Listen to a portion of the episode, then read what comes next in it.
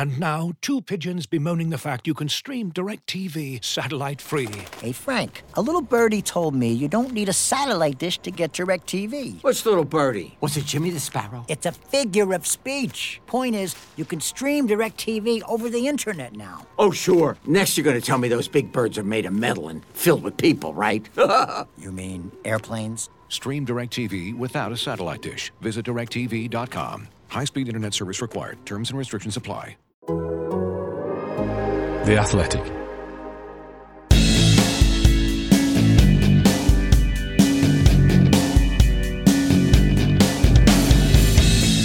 Welcome to Why Always Us. This is your Manchester City podcast from The Athletic. I'm David Mooney. I'm joined by The Athletic City correspondent Sam Lee. Hi, Sam. Hiya. How are you doing, mate? Uh, yeah, I was trying to go for the Richard Osman pointless hire. That was a that was a good Richard Osman pointless hire, actually. he's very good at the, he's very good at those. The best hires in the game. I tell you what, it, that and Glenn Hoddle's just he goes just whenever he's on BT commentary. They're my two favourite one word television things. I hadn't noticed that, but just on a technical point, is it not? Uh, is Richard Osman's not a, a hello hire? Does he not? Does it? Does he not? Hello hire. Ah, I, there's maybe mixes oh because there's definitely just there's definitely a higher There's definitely just a, a one word straight in hire. Anyway, we'll get we'll get into quiz show chat a bit later on, I guess. um, but let's uh, let's crack on with some City for the time being. Uh, the Champions League is back, and there's no better time to sign up for all of our unrivaled coverage at the Athletic. Until February the 25th, we're offering new subscribers a half-price annual subscription. That's less than one pound a week for an entire year. To redeem that limited time only offer, go to theathletic.com forward slash Man City Pod. That's theathletic.com forward slash Man City Pod. And if you're enjoying the show, please leave us a review as well. Um, Best place to start, Sam. Uh, the winning run has has kind of carried on. I, I, kind of this is a little bit of a detour to, to start us off with, but you know we we we do that anyway, so I'm sure the listeners will Well, I think us. we've already had one detour. Yeah. At least this Um, is about football. Yeah, uh, I wanted to start with this from Friday's pre-match press conference uh, because throughout the time that City weren't performing brilliantly, and it was looking like this season was going to be a bit of a struggle, uh, you know, in the months before Christmas, uh, as it was at the back end of last season as well. Um, we were asked a lot by uh, we, we put questions out on Twitter, you know, what what do you want us to talk about? And we were asked a lot about losing Mikel Arteta and if the problem was uh, Juanma Lillo not giving as much input or the same input or the right input. Um, and Guardiola was asked about him on Friday, and I think it's uh, I, I think it would be right to to kind of uh, address that and uh, uh, and put out what he said. So uh, this is what Guardiola had to say about Juanma Lillo. As a friend of mine from a long time ago, finally we can work together. It was a dream, and now a dream come true. Uh, his knowledge of the game is overwhelming, so he sees something that few people in the world, me included, is not able to watch to see it. He helped me to be more calm. Uh, I'm a guy like uh, sometimes express too much my feelings, and he makes me feel more more calm to read better the situations. I would love he could able to speak better English that he speaks to communicate more on the pitch uh, with the players, but maybe he needs time. Uh, and uh, he helps me a lot. Uh, and I would say with Rod as well. He, we make a, a good group of of uh, backroom staff. Rodo is since the day one also to stay he is, here, and he helps me a lot in organization, the training sessions, and even in the game, seeing what happened uh, because I need be help. I need be help for something I'm not able to to to see to watch. That's why they are here. That's why I said before with Mikel, before with uh, Dome, and before with uh, Tito Vilanova. uh, I need I need their advices. I need their support and see something like I'm not able to watch. So that's why it's uh, it's so important and and help me especially to me to to understand to control my emotions and, and see something like uh, I'm not able to see. Now, it's it's not necessarily an "I told you so," Sam, but uh, it is. I, I- think it's important to kind of uh, look at this with a balanced view because you know while people were asking, "Oh, well, is the reason it's not working down to Juanma Lillo?" Maybe the reason now it is working is down to the input from Juanma Lillo. Uh, the, the thing is, whenever people were asking about this, and whenever people were talking about, you know, in City's kind of patchy run or bad run or whatever, and whether it was because of Arteta or not, I was like, I'd, I've, I've, I never thought it was because for a start, like this season, City's issues were there already before Arteta had left. So you know, conceding goals on the counter attack and not taking their chances, and those issues that we saw all the way through last season, they were they were doing that before Arteta had left. So I was like, it just feels a bit easy Yeah. to draw the line between oh Arteta's gone and they're not playing well. So maybe it's that. And also by the same token now, like you say, to look at it in a balanced way, it wouldn't be fair that they're doing so well to say, oh, it's Juanma Lillo. Because people would have been saying is Juanma Lillo the problem for six months. And then suddenly my- it's not. my- yeah. and then all of a sudden is he is he to, to get all the credit? So my point of view is he wasn't to blame when it wasn't going badly, when it was going badly, and he's and he's not to take all the credit now it's going well. You know, the the man that's always responsible is Guardiola, and that I thought there was a lot of that in the in the worrying about how they've gone downhill since Arteta had left, supposedly Yeah. because Guardiola's always been the man.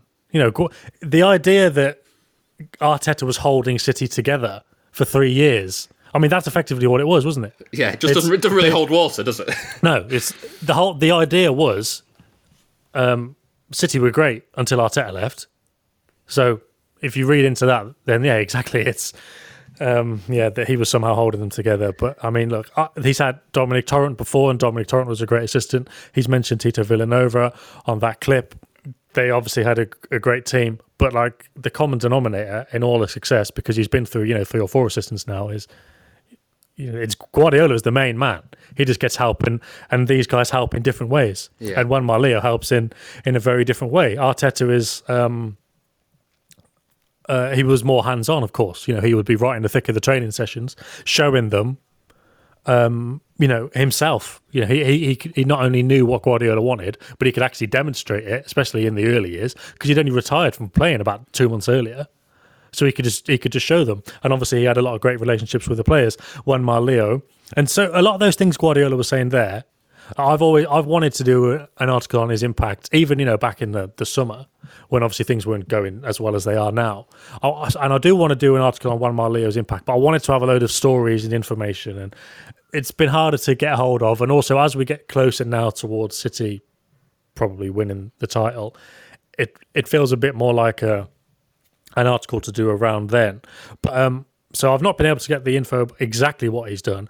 But if I am going to blow my own trumpet a little, the article I did when he joined back in June, July, did it did lay out exactly what Guardiola said about him in the last couple of weeks about how even, the, the learning English thing. He Guardiola obviously said, "I wish he would learn a bit more English to communicate with the players." You know, when I was spoke, speaking to people about that back in the in the summer, they were like, "He he doesn't speak great English, and he probably won't learn." It'll probably be La Bielsa, where he can get across all right, and he can certainly put his methods across because, of course, Leeds play how Bielsa wants.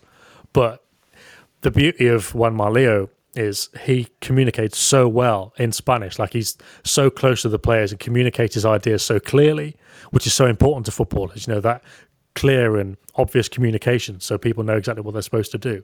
But he does that in Spanish. And he's the idea is even if you could speak a good level of English, he's never going to have that same kind of warmth and, and insight because it's just kind of so advanced, I guess. Yeah. So there's that. And then there's also the thing about Guardiola, yeah, he says he, he needs somebody to give him solutions, and that was something I wrote. You know, he mentioned Rodolfo Rodolfo Borrell there being like a, a good part of the team, and he is. You know, you know, you can't just be Guardiola's assistant. But one of the big reasons for getting Juanma Lillo in was Torrent um, and and Arteta were very good at seeing the game and saying we need this and we need this. Have you seen this? What about this? And Guardiola's like, what should we do with this? And they go, well, we could try this. Uh, Borrell is not quite the same as that. He helps in different ways. And but obviously, Juanma Lillo, as Guardiola says, he is one of those guys who will will spot things and be able to say, let let let's let's try this or let's try that. Um, but again, you know, he. I, I'm not kind of doing Juanma Lillo down. I'm not saying, well, he wasn't doing this in August, so he can't get the credit now. What I'm saying is the main guy is Guardiola, you know, Yeah.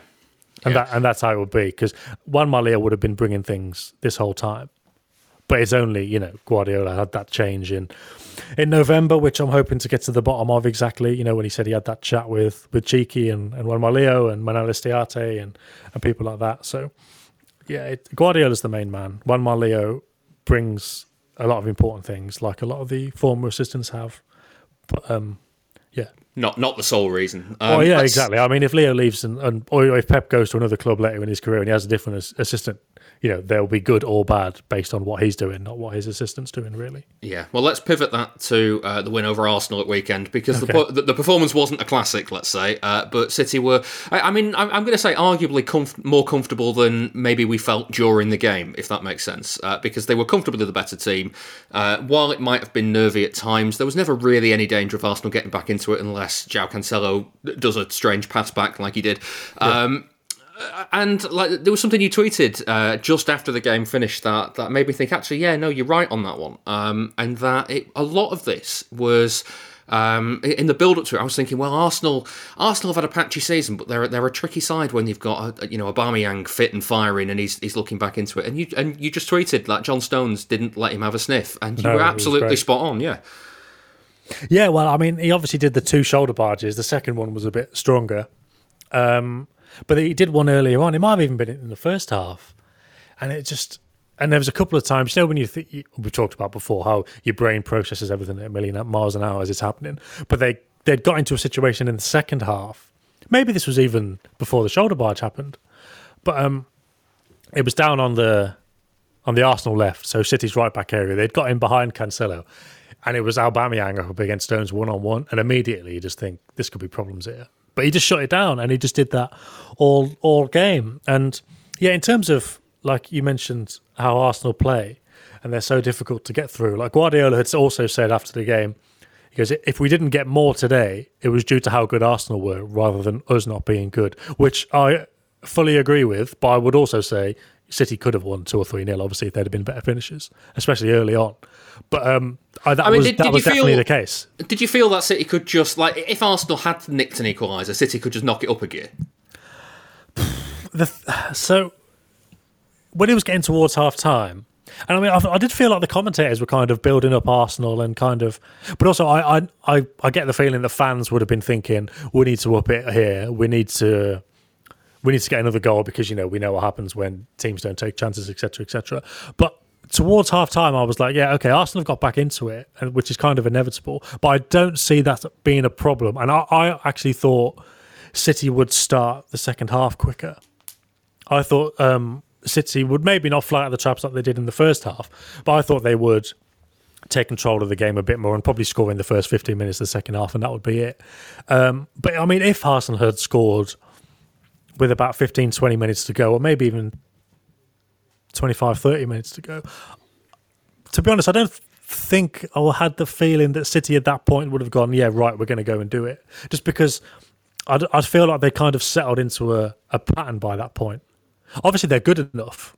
Oh, I, I mean, they, they might well have been able to to Kind change what they were bit, doing yeah. and, and upped it a bit. But I, I just got the the sense that t- towards the end, yeah, I, I, I just kind of feel they, they were stuck in what they were trying to do. I don't necessarily mean stuck in a bad way, but they they were doing what they were doing. And if they had have needed a goal, obviously they got the quality, but it just felt a bit like they'd been playing a certain way for forty odd minutes, and I'm not sure they could have just flicked it back. But maybe they could. You know, that's how they've they've been so good on this run. let's switch it into uh, Stones, Dias, and Laporte because um, Well, yeah. it, it's it's an interesting dynamic City have got right now with those three, isn't it? Yeah. Um, obviously, Laporte's played a lot recently. Well, not a lot. Well, compared to what he was in November, December, January, obviously partly because of injury, he has played a lot. And as Guardiola said after the Everton game, you know they need everyone. And obviously now there's two midweek games when they didn't expect to have midweek games. So obviously City have got four home games in a row, which is pretty good. But you'd rather just have the two in a row and not have to play in midweek. But that's the calendar. So as Guardiola says, they're going to need everyone. But I suppose I think the most pertinent thing to mention here, because we're not, it doesn't sound like we're just talking about three top centre backs. The and the dynamic you mentioned, I think, probably relates to that quote Guardiola gave in his press conference on Friday as well. Um, because I, for me, Stones and Dias uh, first choice, and I think for Guardiola that's the case as well. But obviously, Laporte can come in and, and, and play and contribute, and I'm sure he um, will continue to do that. But as um, Guardiola said in his press conference, there was, I think the question must have been, I don't remember, the question must have been something like, you know, keeping the team together or transfers or whatever. But he was like, yeah, um, Well, we've got great players. Have you actually got the clip? I, I've got the clip, so let's have a listen Perfect. to it. Perfect. all the players that we have deserve to stay here for uh, many many years the quality that they have is exceptional so there's no doubts but uh, year by year the situation is different because there are players that accept some roles and there are players don't accept it. It's not about the quality. It's about accept sometimes you don't play or sometimes for a short time they can keep it and sometimes they cannot keep it longer. In that moment and that this player has to leave. And that's why the players has to be moved removed like this, the same with the managers the same the, sometimes backroom staff. We had here physios and, and people were delighted to have him and they decide to move on to liverpool two of them. So situations happen. So for a short time when we are all together involved everyone's fight. But there are players because for age for the uh, the personality that they are like the like the education that they have for many many reasons they accept all the roles.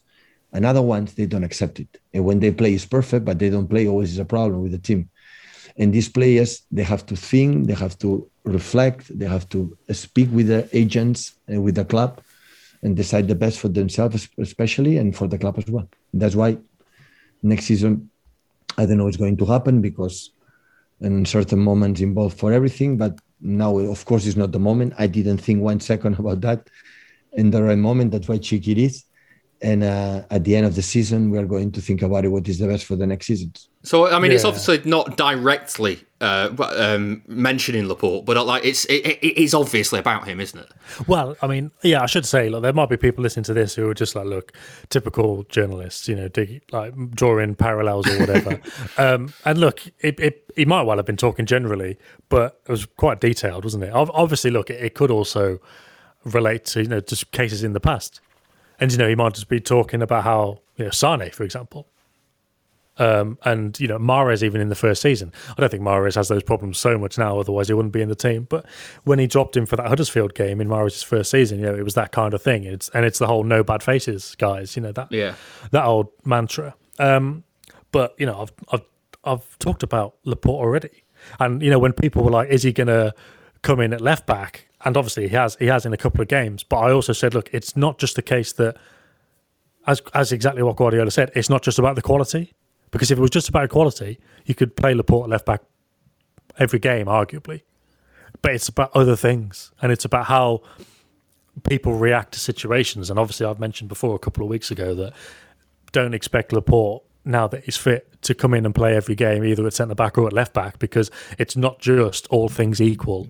All guys are playing well and all guys are happy. You know, he's not reacted very well to to losing his place. So now there's no doubt in my mind that what Guardiola said then was about Laporte, because you know I already said I can't say too much about it, and unfortunately that's still the case. But I think it's it's it's one of those tricky ones because Laporte's quote before that Burnley game on BT when he said, you know, I'm happy here, but you know, we'll see, and hopefully I can play or whatever it was he said. That was enough to kind of be like, yeah, okay, there's we're seeing a bit of this something now, going on here, yeah. And now Guardiola saying that there's there's no doubt in my mind that he was he was talking about Laporte. You know, nobody's told me that that's what Pep was saying, but from my understanding of the situation, I've I've no doubt at all. Yeah, So, it's, yeah, it's, it's- interesting it's though because they are going to need him uh, uh, uh, along, like, like you say with the and this is calendar. it, like, and this is it, like, even if, well, even oh, well, even if hypothetically he was unhappy, um, there's loads of games. It's like the Aguero contact situation, which we'll come on to.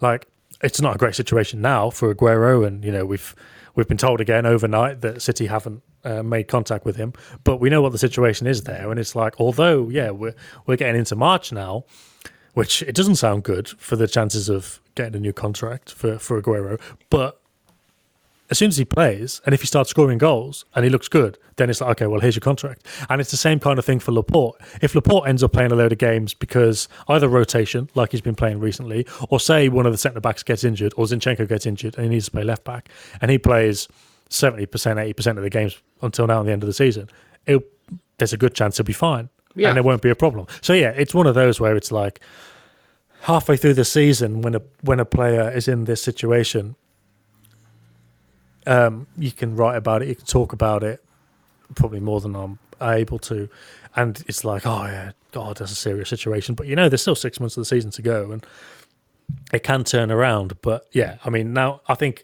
between his quote before the Burnley game to, to BT and Guardiola's quote in a press conference there, I, I think that's a good idea. You know, people don't want to believe it if they don't want it. Um, but it's I think that gives a good idea of the situation with Laporte, and that's why like going back to that word you used right at the start, the dynamic.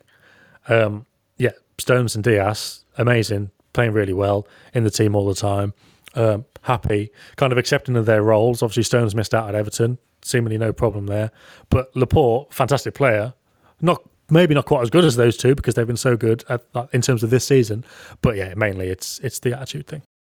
Looking for an assist with your credit card, but can't get a hold of anyone? Luckily, with 24 7 US based live customer service from Discover, everyone has the option to talk to a real person anytime, day or night.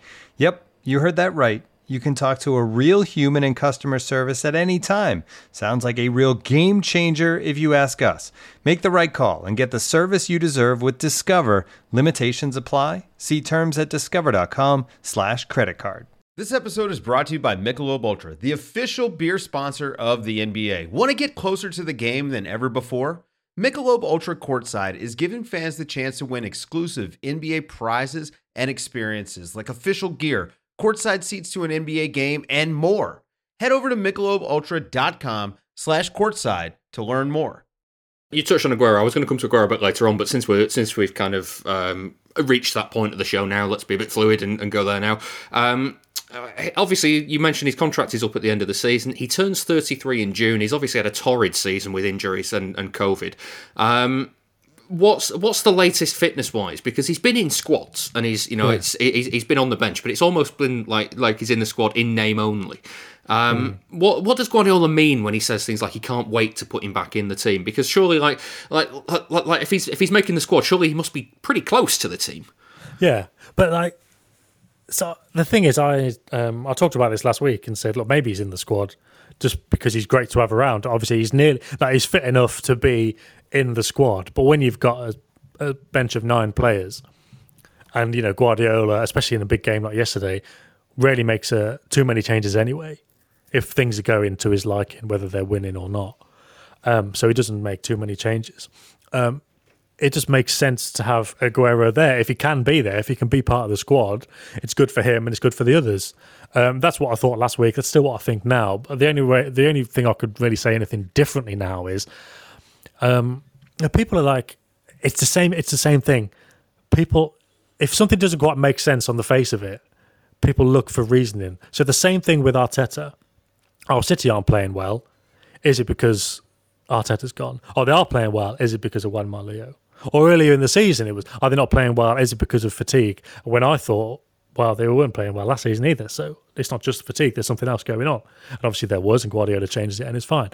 But um, I think there's the same thing now. People are like, oh, is there a problem with Aguero and Guardiola? Or some people have been like, oh, Guardiola's handling of of Aguero is like, it's disgraceful. Is, is, is he forcing him out? Like, no, like, he's I mean, Guardiola said yesterday he'd been out for a year. Obviously, it's not been a year because he got injured in, in June, but he's barely played since then.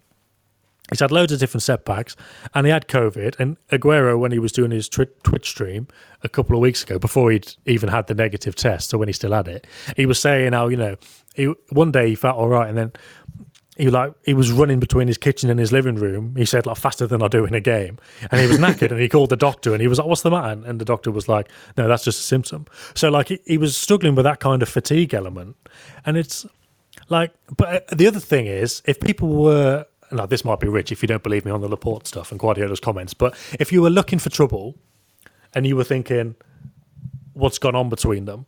If you were to think, oh well, Aguero hasn't warmed up before matches on the three times he's been on the bench. But if you were thinking, well, maybe he's refused to warm up, like no, like no way. Like if he refused to warm up and there was a problem, he wouldn't be in the squad again. Like if there was a problem between them, and he was, yeah, if he was refusing to warm up, or Guardiola was telling him not to warm up, which is ridiculous. You wouldn't put him in the squad. Like it, it, that doesn't add up. Yeah. So when Guardiola says, "I'd love to put him back in the team," but he also said, "I I want him to be ready for him. I want to be sure for him." It's just it's purely not rushing him back.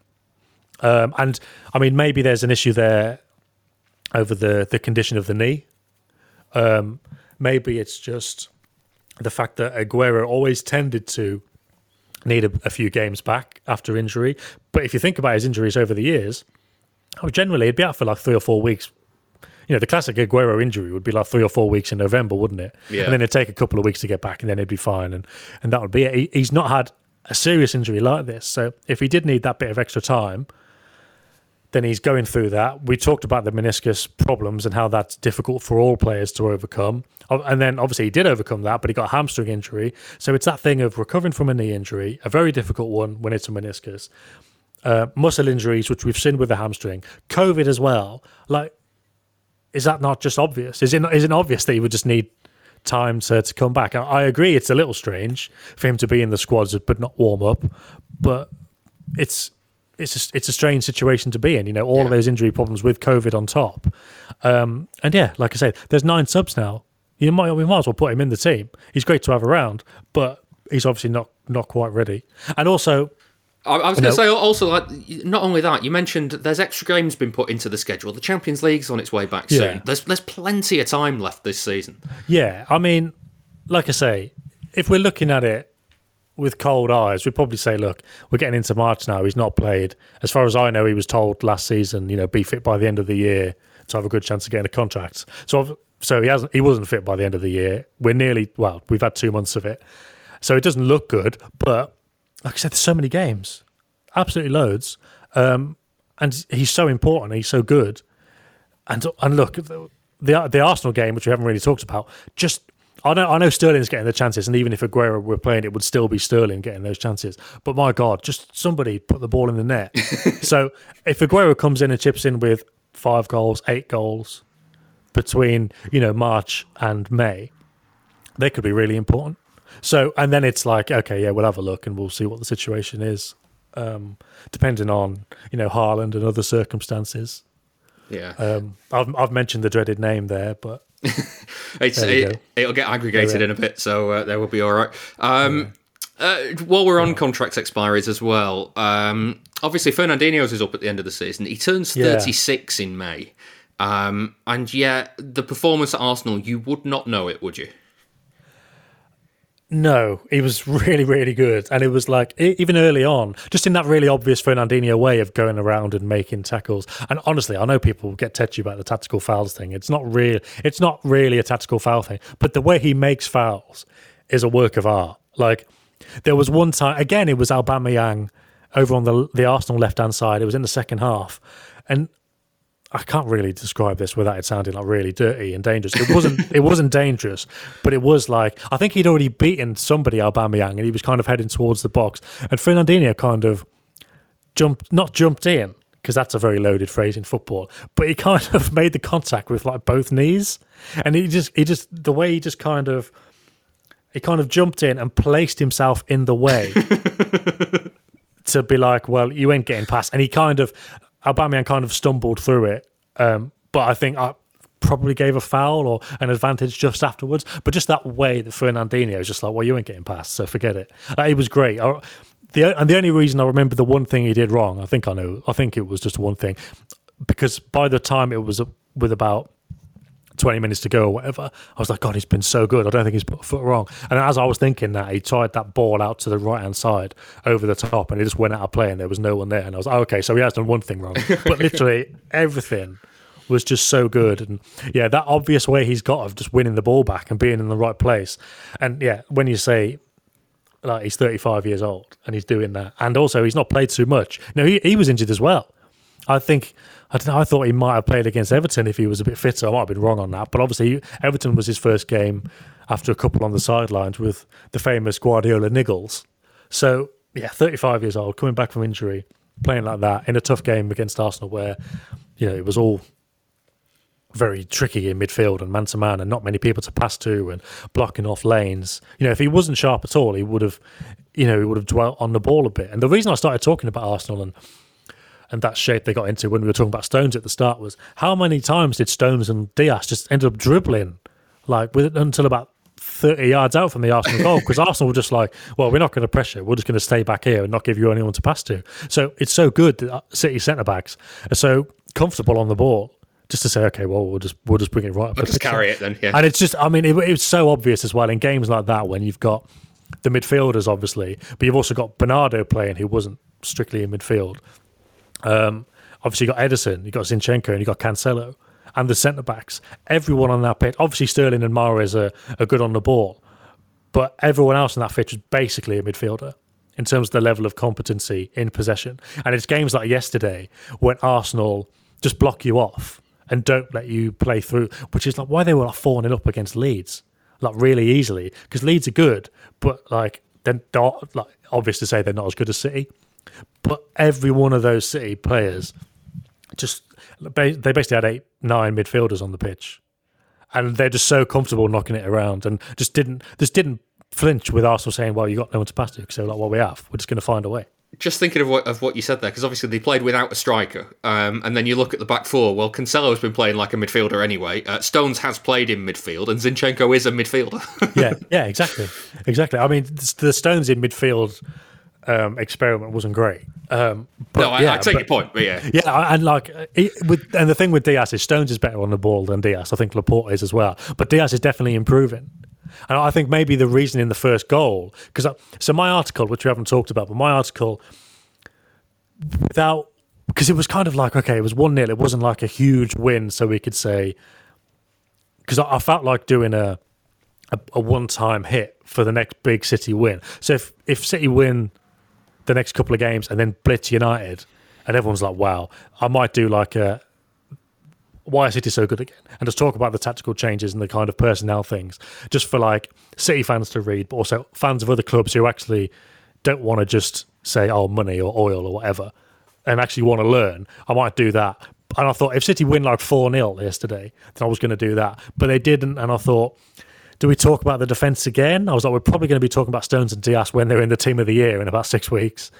um, I was like, the forwards, I was like, I don't want to talk about a City win as because I thought the most obvious thing for me was this shows up why they need a forward, but I just thought it's not quite the time and the place. And then so my article was um, Mahrez's first, first touch, touch. Yeah. because I was like, we've mentioned everyone mentioned everyone knows it's there, and I just thought for a little game like that when it when it played such a big part in, in City's goal, I thought it would be worth um, talking about a bit and just eulogising a little bit. And easy article, hopefully brings a lot of entertainment and enjoyment to people, and we move on to something else. Um, but so I was analysing that the move quite a lot, and it was like Arsenal. Had, I don't know if it just happened just naturally, or the but the way Arsenal pressed maybe they just you know they they dropped a level for a second or they didn't do it right. But the way Arsenal pressed the whole game, they made it difficult for City to find options.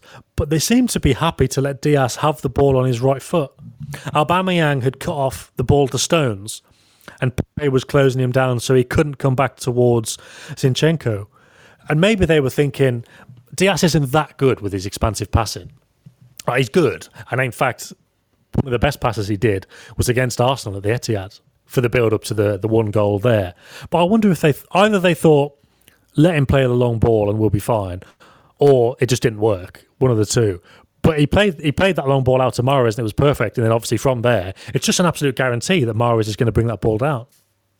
So I know, yeah, we're going back to Stones being really good on the ball, Dias less so, but Dias has improved a lot as the season's gone on. And if he gets the, I mean, he's he's pretty much there. He's not afraid to have the ball. He was carrying it into the opposition half, which you just wouldn't do if you were nervous. You know, you don't end up accidentally doing that. You just shuffle it to somebody else and don't take responsibility. So he's got he takes that responsibility on the ball, off the ball, and he's getting there to to kind of city centre back levels in terms of competency and possession. Yeah, you've played with me long enough to know that sometimes you do end up in positions you don't mean to be with. Uh, uh, uh yeah, not on a professional yeah. level. Yeah, uh, yeah. Um, well, not for City. Basically, not for City, I think, because yeah. they know where exactly they're supposed to be. Looking for an assist with your credit card but can't get a hold of anyone? Luckily, with 24 7 US based live customer service from Discover, everyone has the option to talk to a real person anytime, day or night. Yep, you heard it right. You can talk to a real human in customer service anytime. Sounds like a real game changer, if you ask me. Make the right call and get the service you deserve with Discover. Limitations apply. See terms at discover.com slash credit card. And now, two pigeons bemoaning the fact you can stream DirecTV satellite free. You see this? A family watching baseball on DirecTV with no satellite dish in sight. Let's heckle them. You call that changing the channel? Choke up on the remote, buddy. I hope getting all these games on DirecTV makes up for your mother not pre-chewing your sunflower seeds. DirecTV has the most MLB games. Visit DirecTV.com. Claim based on total games offered on national and regional sports networks with choice package or higher. Availability of RSNs varies by zip code and package. High-speed internet service required. Terms and restrictions apply. We actually started that with uh, with Fernandinho, um, and obviously a lot of uh, a lot of the questions about his future and and um, what's Yeah, oh, yeah, likely to happen.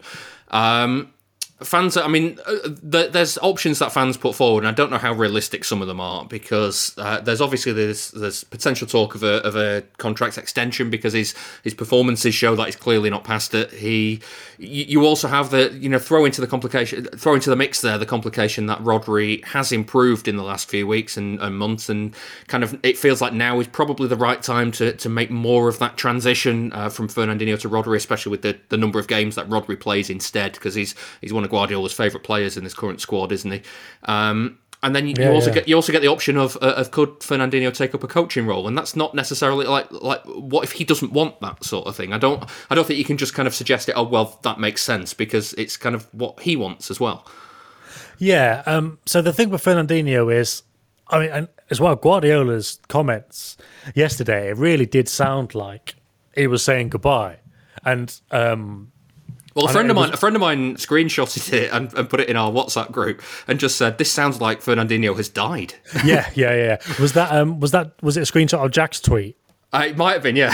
yeah, but but Jack's tweet was like, um, he was so good today, so good, I'll never forget him. But on top of that, it was more like, I'll never forget him. Um, everything he's done, it, it really did. Like I did think, right, he's either leaving or or he's died after the game. Like it was proper, like it was like that. Um, I mean, I've got to be honest. If I'm letting into the journalism craft a bit, I I'm working on an article about his dressing room presence because, like, before Guardiola had talked about it, I'd heard from one of the players, I don't know, November, December, that Fernandinho's really stepped it up this season. And I was like, that's interesting. And I was annoyed actually because I'd written a paragraph about it in my article after the Manchester Derby, the the Carabao Cup one. Uh, but I was like, it's a bit of a tangent that I'll just I'll cut it out. And then it was like the, the press conference after Guardiola had said, "Oh, Fernandinho has been great this season." I was like, "Oh, fuck's sake!" Um, but then Foden mentioned it on an interview on Soccer AM. I think Guardiola mentioned it again, and then he he put in a very subtle little little mention as well after a game recently. And I was like, so I'm I'm kind of working on getting the examples I need for that article of why he's been so good and why he's been so helpful for the team. And and I thought if people start talking about Fernandinho leaving now, I need I have my article's not ready. So I was like, I'm not gonna I'm not gonna ask if if Fernandinho is leaving or not. Which I mean, that might be a terrible thing to admit, but there's there'll be there'll be plenty of time for that. Um, the talk of him getting a coaching role, I think, will be probably based on that what I'm talking about in terms of his dressing room management. Yeah. Um, so I mean, I'm really, really hoping this week even would be able to to do something on that, and there'll be a lot of examples of how he's done that over the years, but also this season. Um, so that'll be a huge part of it because he's kind of you know the manager in the dressing room. He's, he just sorts things out, and then there's also the other element of you know he's he's very tactically astute, and he talked about Guardiola tactics. He's got a tactics board in his house. He talked about it with his son, so he's like people always assume, well, uh, rightly, but you know, Xavi, Xabi Alonso, players like this, and you know, when City have needed under under twenty three managers in the past, even you know, when Guardiola came or this summer, just gone, people were always hoping it'll be one of Guardiola's former players. But I think Fernandinho is right in that mold. You know, he's not he's not quite the Xavi Xabi Alonso type of player. Obviously, he's really good on the ball, but he just, he's he's a bit more combative, obviously. But he's definitely in that mold of a Guardiola player, perfect, and uh, could go into coaching. So that offer of him doing that, it does make huge sense. But the other element of it is, I'm kind of speaking to his people a bit, um, just for help on this article, and obviously, you know, try and stand up the the stuff independently as well. But also, they're quite, they've been quite skittish in the past when I've tried to find that information. Yeah. And it's like when I- they're being helpful in terms of, oh yeah, we'll we'll be able to set you up with this, or you can speak to so and so. I don't want to then say, "Have you seen this about?" And and then you know, then they go cold on me again. So again, a bit of a, a peek behind the curtain and playing the journalistic game. Sometimes I need to, I need to work. I need to get what I need out of this. Yeah. And then and then I'll chance my arm because it's it's not like if I thought they would answer me straight away, I'd do it. But I just feel like it's going to be a, yeah, it, it could cause problems. So we'll, we'll because get my, there with my that. my only my only kind of concern about it all is is that you know he is like like we said he is turning 36 in May but if he's Yeah. playing to this level right now then even if it's not at City he might feel that he's got got you know magic in the boots so to speak and he can still play somewhere else and Yeah. not only that it's like you're asking someone like when you finish when you finished your career do you want to stay in Manchester sort of thing do you know what I mean Yeah, exactly. So when I said before that he was weighing up what to do, and you were like, "Does that mean there's been an offer?" And I was like, "Yeah." Uh, that's how it was put to me. the The confusion there was, which I cleared cleared up the next day in a tweet. The confusion there was he was kind of deciding whether he wants to stay in Manchester or the, whether he wants to go back to Brazil. So, so it wasn't like he's got this offer to stay in Manchester and he's got this offer to go to Brazil. It was just kind of he's sorting out what he wants to do, kind of thing. yeah Um, and yeah, I, you know, to me, I, without knowing fully the situation, I, I, I don't know. I, it seems like I mean, I'm comparing it to other players actually. You know, like when when Bravo was leaving City. Sorry to mention him, but like he was linked with going to like Boca Juniors, and he was just like, I don't don't want to go back to South America. And Zabaleta was like, well, don't want to go back to South America. You know, and they they want to go and live somewhere else in Europe in another city. Obviously, Zabaleta went to London in the end, and he's retired. I think. Did Zabaleta retire recently? yeah yeah we, we Um, talked about it because of uh, because he, he he announced it I think at the end of last season didn't he Yeah, and he but he always wanted to play in Italy, but because there's no fans in the stadium, um, he just said, well, "What's the point?" Which is really sad. Um, I mean, maybe he wouldn't have got an offer anyway, or maybe he would, but he just thought, "I'm not sure if that's what I want to do anymore," so he just called it a day. But the, the, yeah, in in a lot of cases, South American players have certainly been at City haven't wanted to go back, um, and may, uh, maybe I'm just making that assumption um, with Fernandinho in Brazil, but it does seem like that's a a good option for him. Um, but yeah, like for for various selfish reasons, um, I've not so much selfish, but playing the game a little. I've I, I don't know fully where where he's at with that, but um, hopefully by having a bit of patience, I'll be able to put out a really good article on on what he's like off the pitch. Hopefully, an interview with him towards the end of the season about what he does on the pitch. Um, and yeah, hopefully as well, we'll be able to find out where he's going or if, if he's going anywhere. But I know, I know what you're saying about in terms of that that transition. Um, I think it, I just think it would make sense to have him around. yeah Like he wouldn't even need to officially be a coach. I suppose if he did stay and didn't play anymore, he could be a coach. But it just feels like he, he could easily do another season of this. You know, with those dressing room responsibilities of managing the dressing room and playing a bit. But yeah, like you say, maybe you'll think he could play play more thirty and- games yeah. somewhere else. Yeah. But, yeah. We'll find out. We'll find out. Yeah. Um, before we finish, Sam, uh, we should mention we've got the quiz coming up soon, haven't we? Yes, a week, a week today as we record, which is Monday. So it's the first of March, um, seven thirty PM UK time. As I waffled on a bit last week, if you win the prize um, and you don't live in the UK, officially, we're not allowed to post it abroad. But if you've got relatives in the UK, we can post it to a UK address. So message me, and if you haven't got relatives in the UK, you can use my relatives, and I'll make sure that that gets to you. Um, and also, I I don't want to say it now because it's about half ten in the morning, and I haven't confirmed with City what the prize is going to be. And I just want to double check with our special halftime with the quiz guest as well. But hopefully later on Monday, maybe Tuesday, I'll confirm the prize and the person Yeah. um, checking in at half time for a little bit of a Q&A. You could probably guess. yeah. Do, Um, do do check Sam's Twitter because um, you'll I, I, as soon as you know you'll tweet it out, won't you? So Yeah, and it'll be good. Like, it, it, like it would have been. A, like, I think people would enjoy a city quiz anyway. And if they listen to this, a good chance they would listen to a city quiz hosted by me and you. I don't know what's the matter with them, but there we go. but then if you add on, if you add on the prize element and the special guest element, then it should be a really good night. Uh, I've no idea how many people have signed up so far, but um, again, I'll post Good. a link on my Twitter if you want to. if you want to um, sign up. I think so. It's over Zoom. I think everybody's automatically muted. So yeah, if you're thinking you can just join up and you know abuse us, unlucky you can't. You'll have to try Um, harder. yeah, know, yeah, yeah, yeah. There's there's plenty of other ways to do that, um, and also, I suppose just a little point of how it actually works. Um, I think what the best thing is if you've got a laptop or a computer where you can have the Zoom on, you then it's best to do the quiz on your phone. yeah. That's the best way of doing it. So you'll have the Zoom on the computer and the quiz on your phone. You have to go to a link, put your name in, and that's how you submit the answers. So um, that that's basically how it'll work. But I don't want to waffle on about it too much. But Have should you, be have you finished night. your questions yet? Uh, I've got one to do, but I really need to send it over. I've got one to do, which is a shambles. It's so lazy. Not lazy at all. I've just got loads Because to do. I'm still waiting to answer your your lot. So uh, yeah. oh Um, yeah.